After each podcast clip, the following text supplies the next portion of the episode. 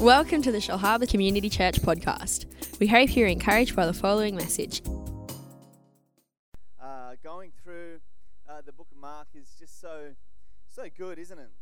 As a uh, connect group, we're actually going through the book of Matthew, um, and it's just really good to to just see the life of Jesus and just see uh, what he did while he was here on this earth and his purpose, his mission, how the disciples interacted with Jesus, and how other people interacted with Jesus.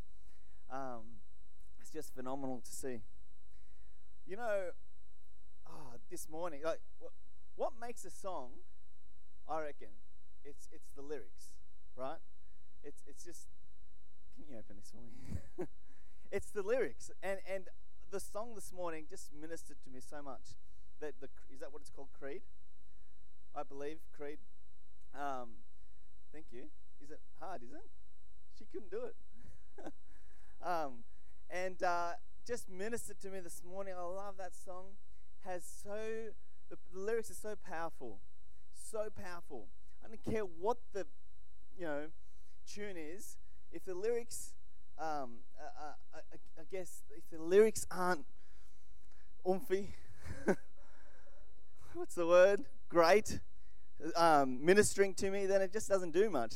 But that that's just amazing. I love it. I love how that how music and and lyrics of a song can really minister to your heart, really minister to you, and just be in awe of the fact that we believe in Jesus.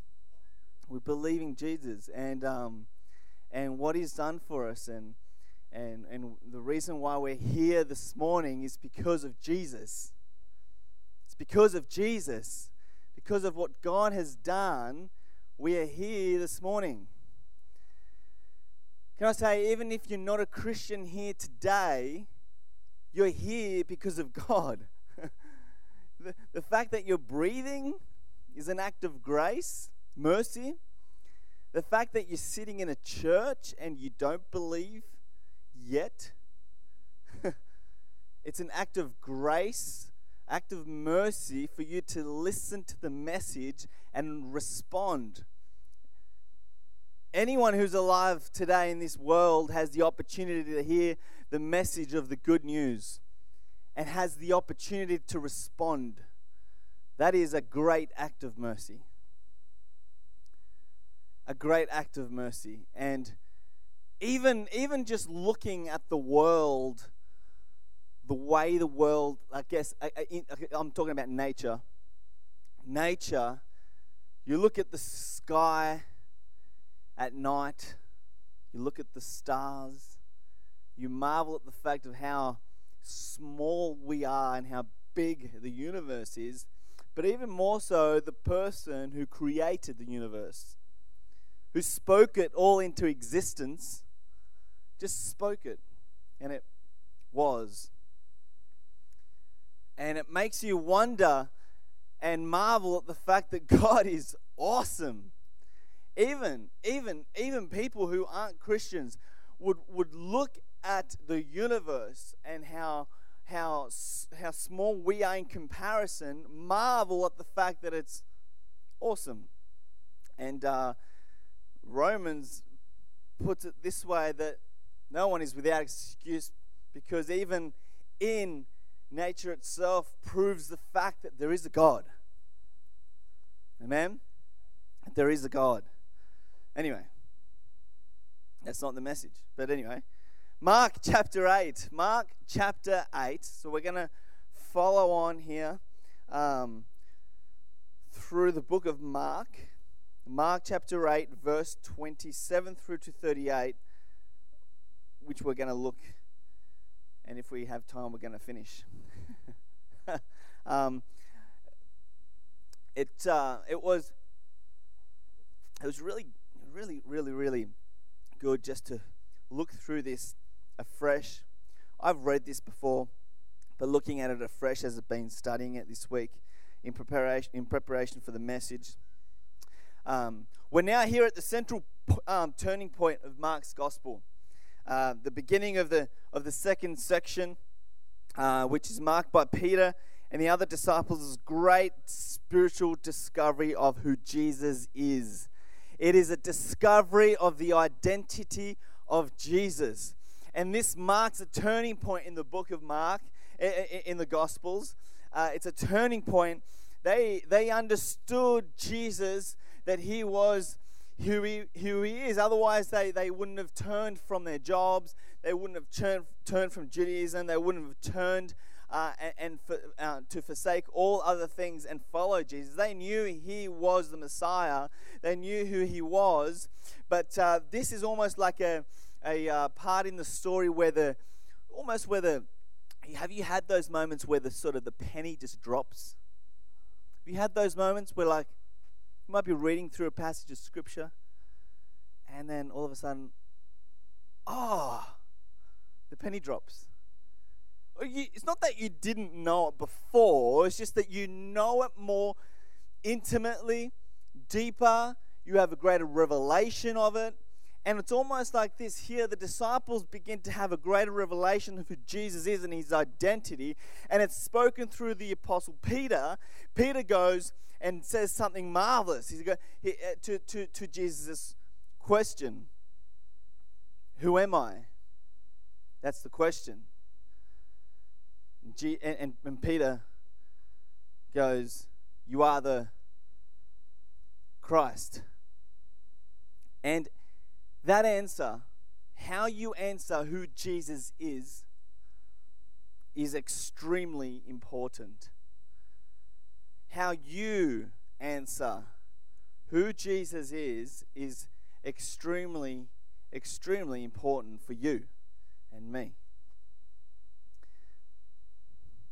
It is the most important question anyone can ask, uh, answer.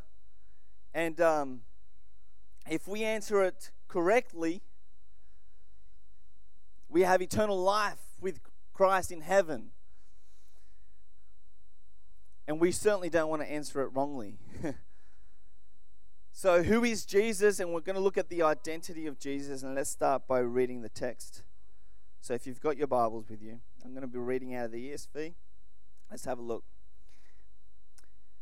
Verse 27 And Jesus went on with his disciples to the villages of Caesarea Philippi, and on the way he asked his disciples, Who do you say that I am? And they told him, John the Baptist. Sorry, who do people who do people say that I am?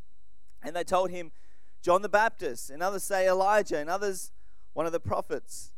And he asked them, But who do you say that I am? And Peter answered him, You are the Christ and he strictly charged them to tell no one about him. Verse 31.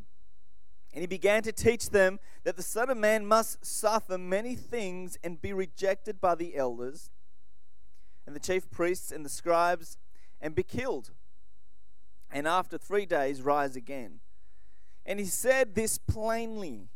And Peter took him aside and began to rebuke him. But turning and seeing his disciples, he rebuked Peter and said, Get behind me, Satan, for you are not setting your mind on the things of God, but on the things of man.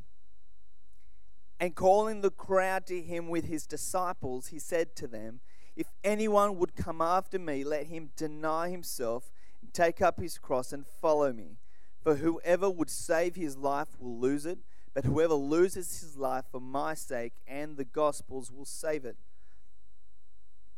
For what does it profit a man to gain the whole world and forfeit his soul? For what can a man give in return for his soul?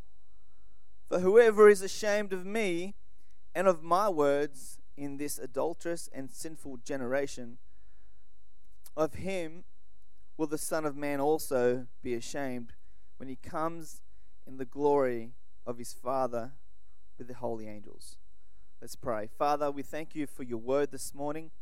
We thank you that it is life giving to us, it uh, instructs us in truth.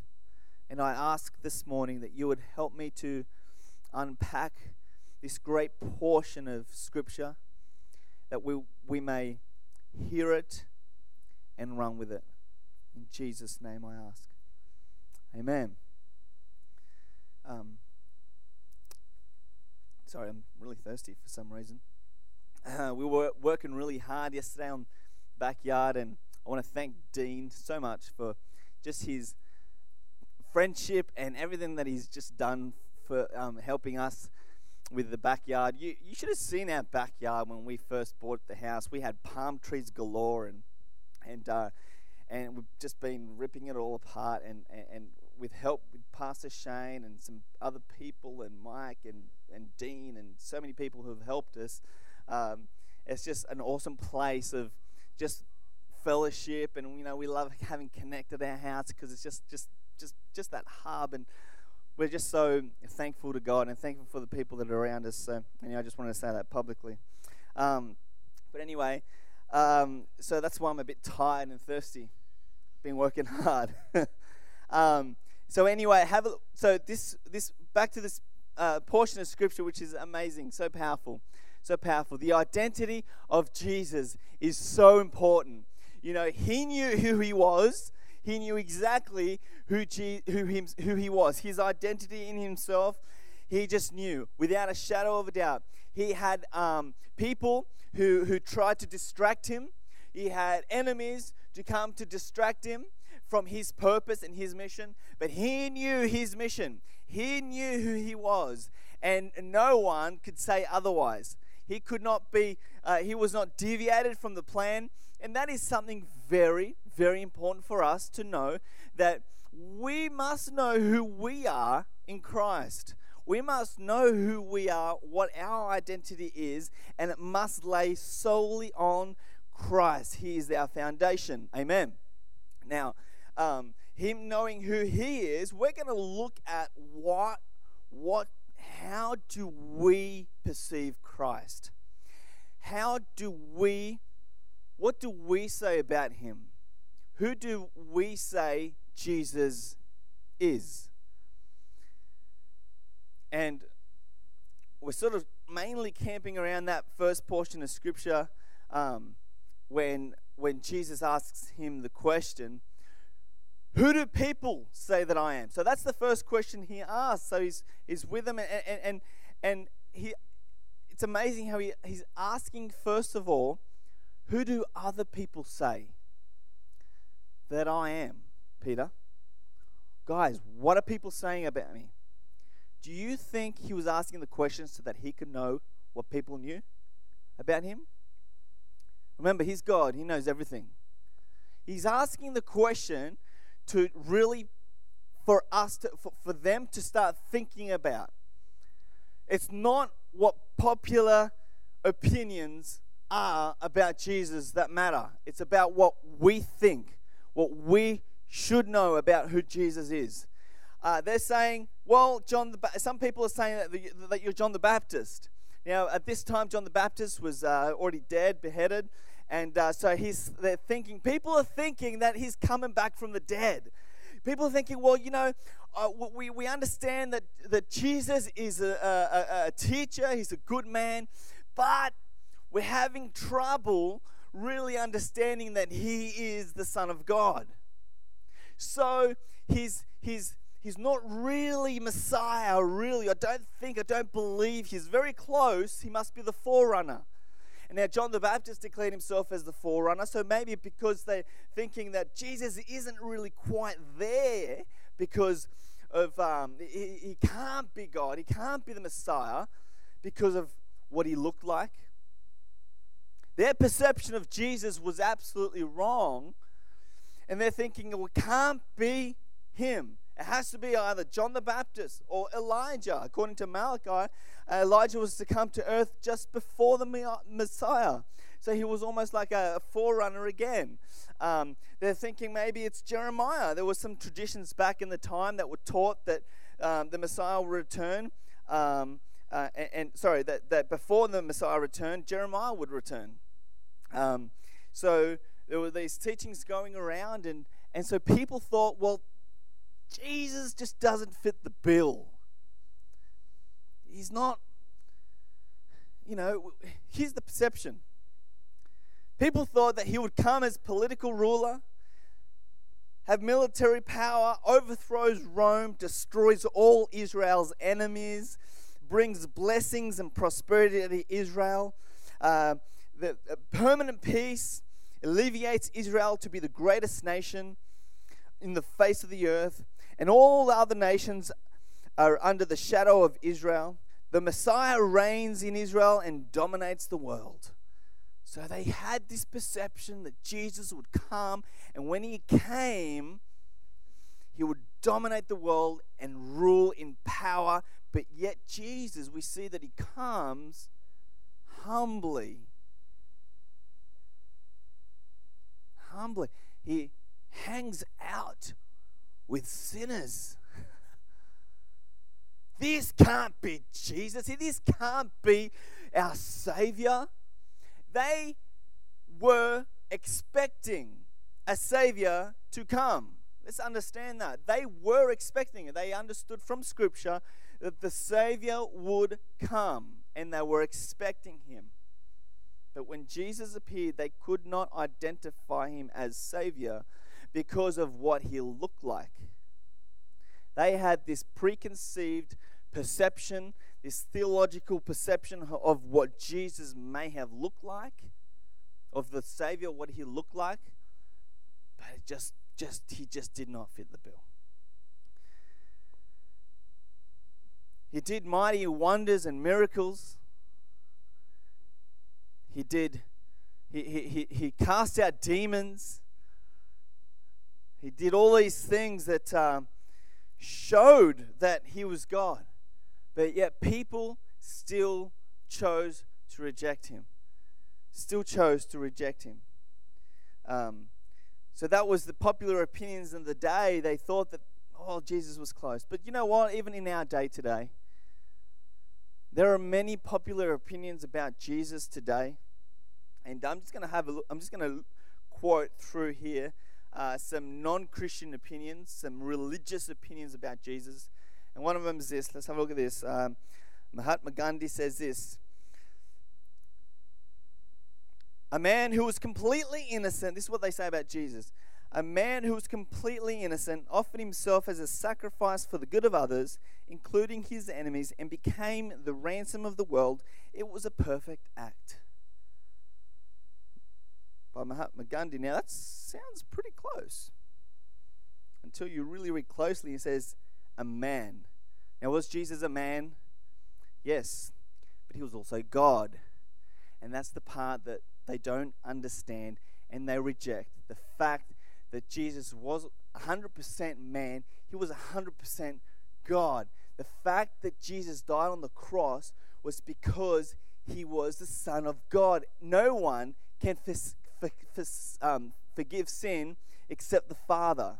They knew that. People knew that. And when Jesus declared himself to forgive sin, that's why he got crucified. It was blasphemy to them. It was like, don't you dare declare yourself as God. But yet he did so. He said I can forgive sin. Now, Mahatma Gandhi never claimed that Jesus was the Christ, the Son of the living God. He said he was a good man. He said he did all these good, noble things, right? But he always said that he was just a man. And that is the downfall. Let's have a look at another. The uh, Dalai Lama says this Jesus Christ also lived previous lives. and he said, so you see, he reached a high state as an enlightened person through Buddhist practice or something like that. And then at a certain period, a certain era, he appeared as a new master. And then, because of circumstances, he uh, taught certain views different from Buddhism, that he also taught the same religious values as I mentioned earlier be patient, tolerant, compassionate. This is, you see, the real message in order to become a better human being. Wow. To become a better human being, can I just say something? In your sin, you cannot be made better, you have to be made new. You cannot improve on a dead thing. It has to be born again. Amen. It has to be a new creation. A dead thing cannot be made better. And that is what religion always says. It says, you know what, if you do these things, you'll be a better person. if you do these things, you'll become a better you. You cannot become a better you. You must die to self. You must be born again. Amen. You must be born again. That is complete new from the inside regeneration. Born again, completely new, and that only happens through the Holy Spirit, God showing you and birthing a new heart in you. Only God can do that. Amen. That's the difference between Christianity and religion. Yeah? Have a look at this, what John Lennon said. I know. I believe in God, but not as one thing, not as an old man in the sky. I believe that what people call God is something in all of us. Uh, I believe that what Jesus and Muhammad and Buddha and all the rest said was right. It's just that the translations have gone wrong. Okay, sure. Isn't it interesting? I believe that what people call God is something in all of us. Can I say something about ourselves? There is nothing good in us. the only reason why we're valuable is because we're in Christ. Outside of Christ, there is nothing good in a person. John Lennon also said this. I don't think the quote's up there, but he said this Christianity will go, it will vanish and shrink. I needn't argue with that. I'm right, and I'll be proved right. We're more popular than Jesus now. I don't know which will go first rock and roll or Christianity. Okay. Now, have a look at this one. Brad Pitt says this I didn't understand this idea of God and, and what he says. He says that you have to acknowledge me and you have to say that I'm the best, and then I'll give you eternal happiness. If you won't, then you don't get it. It seems to be about ego. I can't see a God operating from ego, so it made no sense to me. Because the cross is foolishness to those who don't believe it, don't make sense. Don't make sense.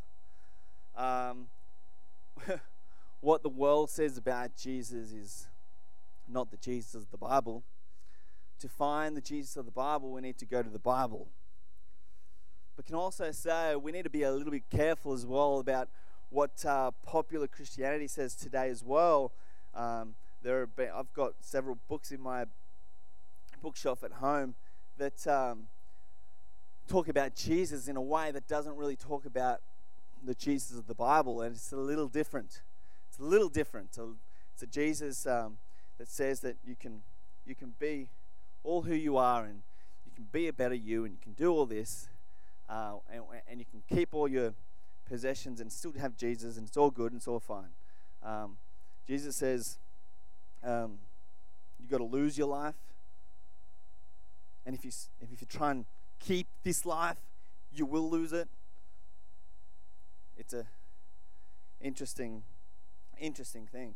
We need to be careful with popular opinions because popular opinions are poor guides to spiritual truths. We need to be careful about the uh, uh, popular, top-selling books. Now, I'm not gonna. I'm gonna be. We've got to be wise. Amen. We've got to be wise. Even in Christian bookstores, we must be wise. Because not everything that calls itself or has the tag of Christian is good. Amen. Not everything that calls itself is Christian is good. What we need for to know the Jesus of the Bible is turn to the Bible. And when something doesn't line up and it speaks more about myself rather than Christ, we need to look and say, pause and go, does it say what Scripture is saying? Does it say the same thing or does it say something slightly different? Because if it's slightly different, it's a different Jesus. Amen? It's a different Jesus. um, this quote from John Stott either we are unfaithful in order to be popular, or we are willing to be unpopular in our determination to be faithful. I doubt very much it, if it is possible to be faithful and popular at the same time. I fear we have to choose. Um, just because it's popular does not mean it's true. A lot of the things that are uh, in the Bible are very unpopular things, but we know this. We know it's truth because the Word of God is inspired by God, it is breathed by God. Amen. It is written by God. And we must not read the Bible with our preconceived perceptions or theologies. We must read the Word of God with open eyes and open hearts to read and believe what you read, not read what you want to believe. Does that make sense? Re- believe what you read, not believe what you you know what you know what I mean. Don't laugh. so, Peter says this You are the Christ. Now, now uh, um, I love this portion here in Matthew because uh, it goes on to say, um, it goes on to say a little bit, uh, bit more in detail. Blessed are you, Simon Bar Jonah, for flesh and blood has not revealed this to you, but my Father who is in heaven has revealed this to you. So, what it's saying here is he, Peter says, You are the Christ, the Son of the living God. That is the answer that Peter gives because Jesus is saying, What do other people say that I am? And he spills out and says, Well, people are saying this, this, and that. Then Jesus turns to him and says, Who do you say that I am? Who do you say that I am? That's what's important. You are the Christ, the Son of the living God.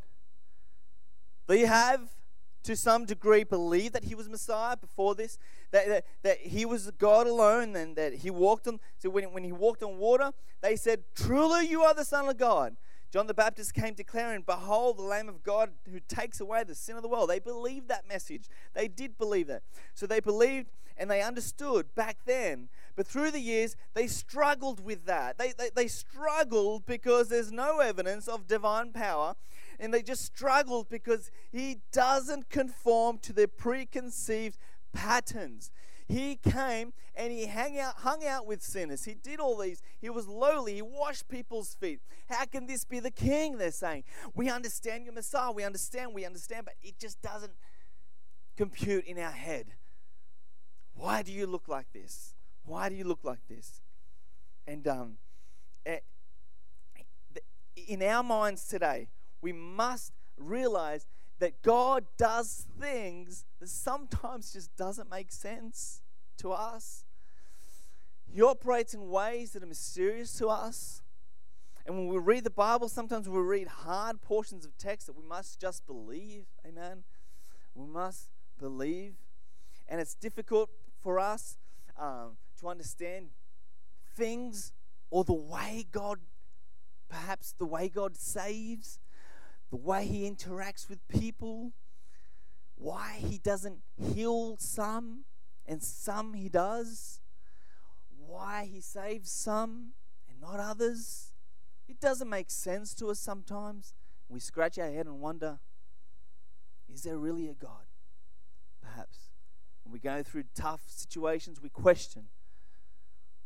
But we must know this that if we know who Jesus is, then that is our foundation for everything. Because when the when everything collapses around you, we do have a firm foundation. Amen. We have a firm foundation. I love this here because it says that God alone, here in this portion of, of text where it says here, um, you are the Christ, the Son of the living God. Now in Matthew, he says, Jesus responds and says, Blessed are you, Simon Bar Jonah, for flesh and blood has not revealed this to you, but by my Father in heaven. This is the truth. revelation does not come from your intellect. If if your revelation of who Jesus is is purely because you're just a genius, then every Christian will be a genius in an intellect. that is not true. You know, you don't have to be great at English to understand the Bible. You don't have to be a scholar. All you need is Christ to reveal His word to you. He reveals it to you. He reveals it to Holy Spirit reveals truth to us today. And same as Simon when the penny just dropped and it was God who revealed it to him. Not that he was smarter than anyone else. In fact, he wasn't. Sometimes he opened his mouth way too soon. So he, he, was, he was like, you, you, you are the, the, you're the Christ, the Son of the living God. And, and, and, and Jesus says, God revealed that to you. God revealed that to you. God reveals truth to us. Holy Spirit reveals truth to us today. It's not because of our intellect and how smart we are. God does the work. God does the work. Human reason doesn't get all the way, experience doesn't get all the way. It requires divine intervention to make the confession. And that's why First Corinthians, even this is this is at the beginning, this is even at being born again. You know, we cannot be born again unless by the Holy Spirit. Have a look at this. First Corinthians 12, 3. It says, No man can confess Jesus as Lord but by the Holy Spirit. John 6 44, no one can come to me unless the Father who sent me draws him. Right? 1 Corinthians 2:14 The natural person does not accept the things of the of the spirit of God for they are folly to him and he is not able to understand them because they are spiritually discerned. Matthew 11:27 all things have been handed over to me by my Father, and no one knows the Son except the Father, and no one knows the Father except the Son, and anyone to whom the Son chooses to reveal him. It is God, by an act of mercy and grace, that He chooses to, to, to open our eyes to the truth of the gospel, and, when, and, and, when we, and, and then we see and we marvel and we go, Yes, Lord. Yes, Lord. And today, when we open up Scripture and we look at verses of Scripture, and sometimes they don't make sense, and it's the Holy Spirit. That's why it's important for us to always pray, Holy Spirit, before we read the Bible, Holy Spirit, I ask that you help me to interpret what I'm about to read. Because we cannot, by our own intellect, understand Scripture and truth. It's the Holy Spirit that reveals it to us.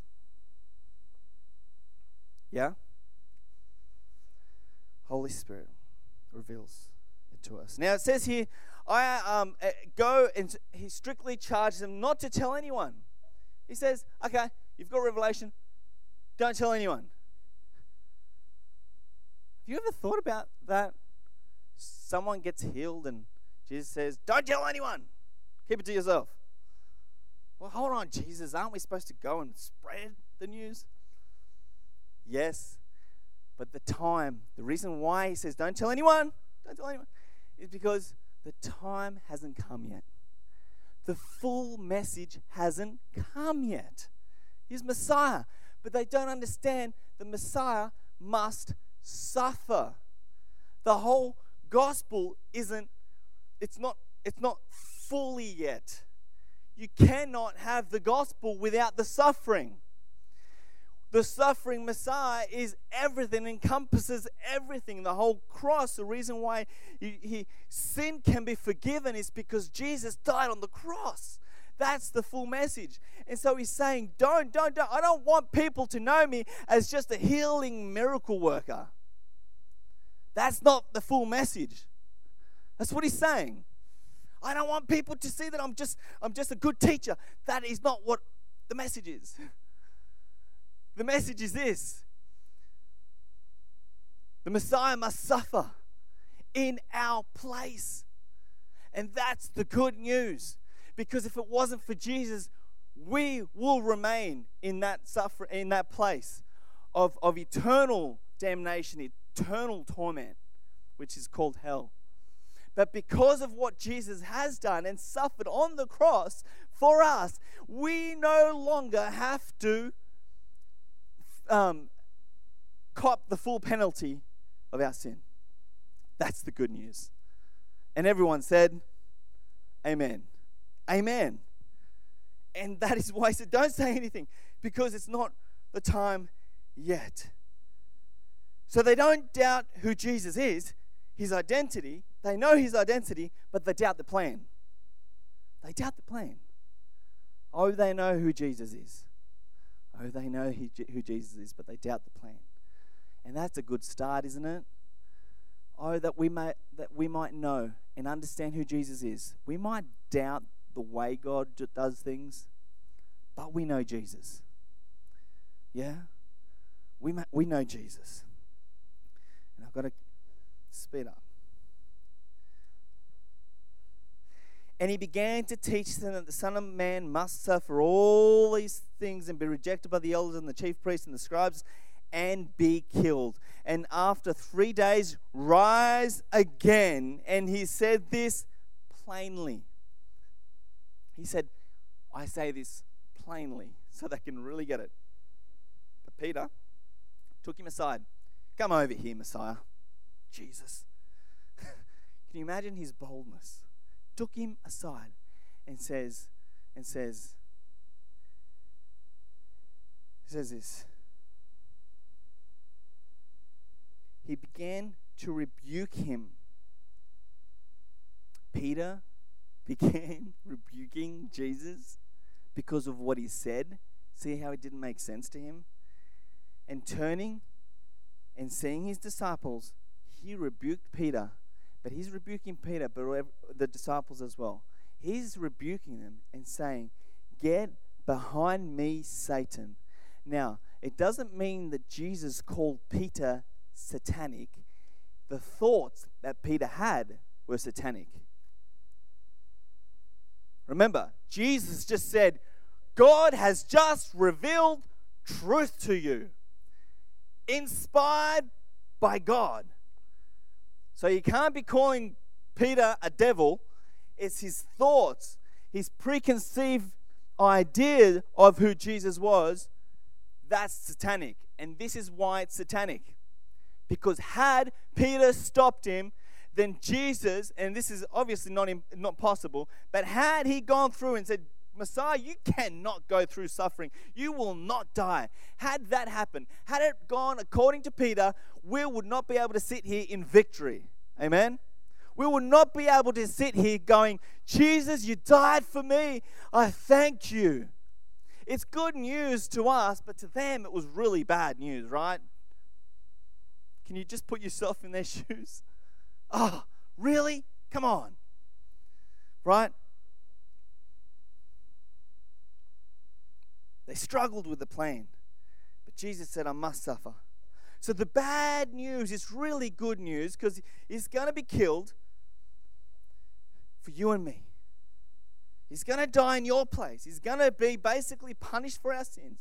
It'll be made sin for us, like Second Corinthians says, and he became a curse for us, like Galatians says. So, the big idea for us today is this God often does things that don't make sense. We must just believe. Peter tries to stop Jesus. And if we try to play God, we end up putting ourselves in the enemy's camp and playing in the hands of the enemy. We are not God. Amen to that. You are not setting your mind on God's interest, Jesus says, but on man's. He says, You're not setting your idea on God's interest, but on man's interest. You just want me because you benefit from me. That's what he's saying. It's a very selfish thing. God's plan is through suffering. Now it goes on, and from that, he says, and calling the crowd to him and his disciples, he said to them, If anyone would come after me, let him deny himself, take up the cross, and follow me. Now, what does that talk about? It talks about self denial. It talks about um, The goal of self-denial is not the, it's not a martyr complex, okay? It's being free to follow Jesus. It's being free to follow Jesus. That's what it means. It means it doesn't it doesn't mean this martyr complex. Uh, self-denial means letting go letting go of self-determination and replacing it with obedience and dependence on God. And may we live like that every day. That we that we that we live in dependence of God. That we won't um, be self-determined to do what we want to do for the sake of us and be self-absorbed. You take Christ on His terms, not yours. It's like this the analogy of a tree. You see a tree that is growing, a really old tree that's really high, tall, big. The roots go deep down into the ground.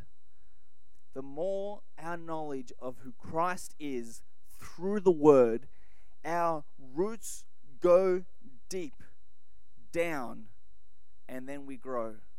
It's growing downwards in the Word in the knowledge of who He is through the Word of God, not popular opinion of what others say Jesus is. Amen? And he says and goes on to say this. I've got one minute. Okay, two. For Whoever would save his life will lose it, but whoever loses his life for my sake and the gospel's will save it. You know, that's a bit of a paradox there. You know, it's, it's like if you try and save your own life, you're going to lose it. Don't do that. Lose your life. It may seem like you're, you're losing relationships because you're a Christian now. Family have rejected you because you're a Christian now. It may seem like you're losing, but you're not losing. You're winning in the end you'll save your life through Him, right? And the gospel's sake. Our whole Christian walk, motivation should be to glorify Christ through the spreading, spreading of the gospel. For what does it profit if, if a man, to, uh, what does it profit a man to gain the whole world and lose his soul? What, what, what, what if we gain the whole world? we can gain the whole world. Imagine that.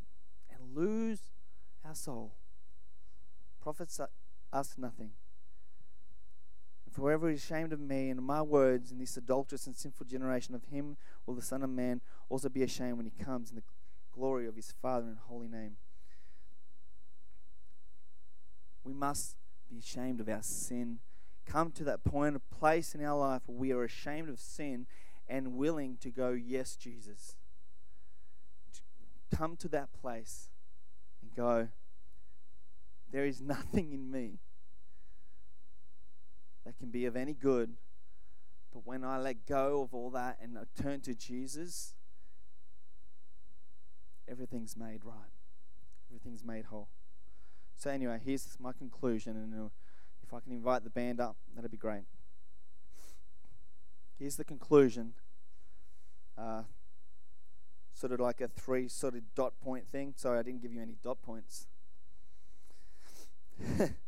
um, number one, don't live off other people's perceptions or popular opinions of Christ. Turn to the Word. Ask for God to reveal truth to you through the Word. His identity is only found in Scripture. Allow your understanding of the truth to draw you deeper into knowing Him deeper, like a tree and the roots going down. And, as you go deeper into knowing Him, His presence, His Word, you, your roots go deep and you will begin to grow. You'll begin to know God more in His presence and you'll, you'll marvel at His glorious presence, you'll go deeper and deeper into a knowledge of Him. And His, to wrap it all up, a correct understanding of who Jesus is, his identity, will cause us to humble ourselves before him and marvel at his goodness while at the same time living to please him, continually drawing closer and relying on his strength to accomplish his work as he gets the glory and forever being satisfied in him.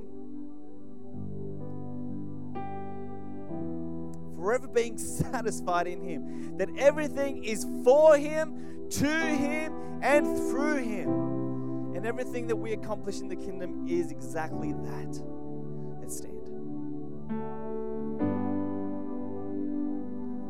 Father, I thank you this morning for your word, and it is a light to us. It is a sword, double edged sword. Helps us to understand more about you. May we grow in the knowledge of you, God.